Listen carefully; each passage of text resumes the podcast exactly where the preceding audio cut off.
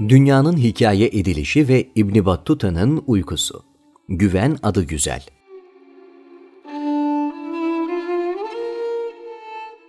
Tanca'dayız. İbn Battuta'nın evinde. Okyanusun bitip Akdeniz'in başladığı yerde. Tam karşı kıyıda uzaktan uzağa coşkulu bir İspanyolca, hemen yanı başımızda kulaklarımızda misafir ettiğimiz derin müziğiyle o epik Arapça. William Brows'un Allen Ginsberg'e söylediğidir. Tanca'da insan kendini dünyanın sonu gelmiş gibi hissediyor. Tanca'dayız. Bir başka Afrika'da. Az ileride Jack Kerouac Pastör Bulvarı'nda yolda.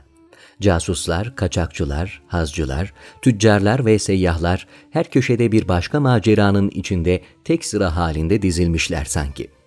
Tam o sırada Endülüs manzaralı bir kıyıdan gelen lirik Akdeniz esintisi, mavi beyaz ahengiyle ruhunuzu saran sabırsız bir dinlenmeye çağırıyor sizi.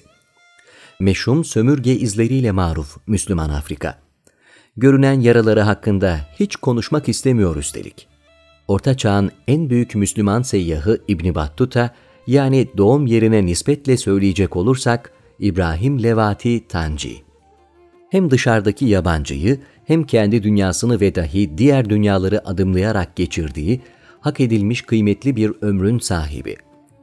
23 yaşında ayrıldığı bu şehre 3 kıtada 29 yıl dolaştıktan sonra ancak 53 yaşında dönebilmiş Tanci. 1368 tarihinde ait olduğu, doğduğu şehrinde gözlerini dünyaya kapatırken geride bıraktığı büyük mirasının hatrını da hepimizin omuzlarına yüklemiş. Bu hatrın hakkını verebildiğimizi ise söylemek zor. Hatta Brezilya Milli Eğitim Bakanlığı ya da Brezilyalı tarihçi Jose Rivier Macedo'nun meseleye bizden daha yakın olması gibi şeyler uzun mesele. Battuta'nın zihninde biriktirdiği hikayeler, anılar, tecrübeler, zorluklar, gözlemler ve adımladığı başka dünyalar, Tuhfetün Nüzzar, Fi Garabil Emsar vel Acaibil Esfar. İlginç ülkeleri ve macera dolu yolculukları merak edenlere armağan isimli büyük bir seyahat kitabına dönüşmesiyle tarihsel anlamını bulmuştur. İbni Battuta'nın Rıhle Mesaisi, Marco Polo ya da Zenghe gibi simge isimlerin seyahatlerinden çok daha uzun, daha zorlu ve birçok sebeple daha kapsayıcıdır.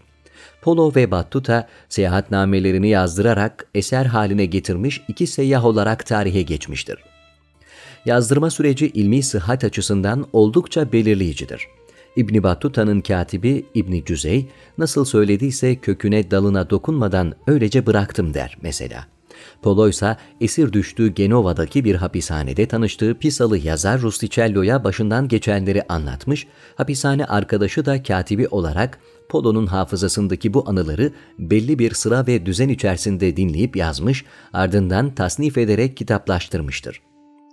Yazar Rusticello'nun hem edebi gücü hem de insanların ne okumak istediğine dair sezgisel kabiliyeti, bilinen doğa efsaneleriyle Polo'nun anlattıklarını mezcederek okunmaya değer bir yapıt ortaya çıkaracak yeterliliği kapsıyordu. Bu yeterlilik, Polo'nun anılarını meşhur eden en önemli etken. Zaten Polo'nun seyahatnamesindeki tartışılan hayali hikayeler bahsi, anlattığı şehirlere hiç gitmediği yönündeki eleştirileri de içermektedir. Kubilay Han'ın özel elçisi olarak görev yapan Polo'nun bu konudaki titizlikleriyle bilinen Çinlilerin arşivlerinde hiçbir iz, delil, emare bırakmamış olması ilginçtir. 13. yüzyıl Çin kültürünü çevreleyen çay merasimi, yemek çubukları, karakteristik yazı stili, kadınların sarılı ayakları gibi baskın simgesel ayrıntılardan ve hatta Çin Seddi'nden bile bahsedilmeyen bir Çin seyahatnamesinin sıhhati konuşulmaya değer gerçekten. İbni Battuta'nın şehrinde parlayan ismiyle Kafe Marco Polo'yu görüp gülümsüyoruz. Tanca'dayız. Şehirle bütünleşmiş bir mekanda, Hafa'da oturuyoruz. Dik bir yamaca merdiven gibi sıralanmış masaların birinde, nane çayı eşliğinde masmavi bir ufka doğru gözlerimizi yaslıyoruz. Medine'de kaybolmadan hemen önce. Medine, eski şehir anlamına gelen bir tasvir. Nane çayından sonra bu anlamın zihnimde pekiştiğini hissediyorum.'' Medina Türkçe'ye kaybolmanın kısa tarihi olarak çevrilebilir pekala. Eski olmanın tarihini de anlatan bu çarşıda kaybolmak için 20-30 adım atmak yeterli. Geri döndüğünüz, gittiğiniz ve gezdiğiniz her yer birbirine benziyor çünkü. Bulurken kaybolduğunuzu, kaybolurken bulduğunuzu anlamanızın herhangi bir mümkünü yok. Ama adresi Akif Emre'den aldık. Bu sebeple aradığımızı bulmalıyız mutlaka. Krem rengi cellabiyeleriyle önümüzden geçen bütün orta yaşlılara aynı soruyu soruyoruz. Kimsenin haberi bile yok. Sorumuz her seferinde bir boşlukta sallanıyor sanki.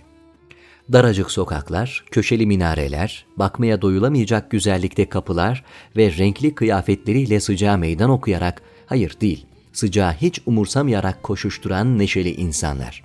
Evet, Kuzey Afrika neşesi diye bir şey var kesinlikle.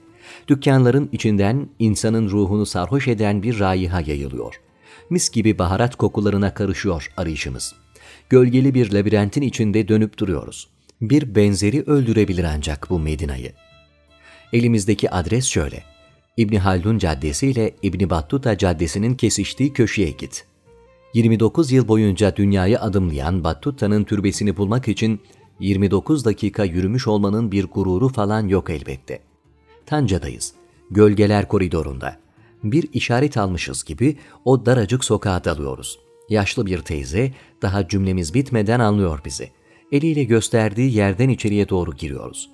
Tanca'nın arka sokaklarında unutulmuş, yapayalnız kalmış, kimsenin bilmediği, şatafattan uzak o mütevazı istirahatgahtayız nihayet. İşte tam karşımızda bu şehrin manevi sahibi, uzakları merak eden adam İbrahim Levati Tanci. Uzakları merak ettiği için yakın eden adam. Ruhuna değmesi niyetiyle dualar dökülüyor kalbimizden.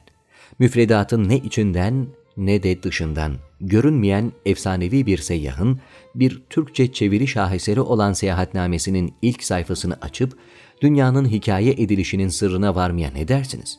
Hiç fena bir teklif değil. Hayır, Netflix'te daha iyisi yok.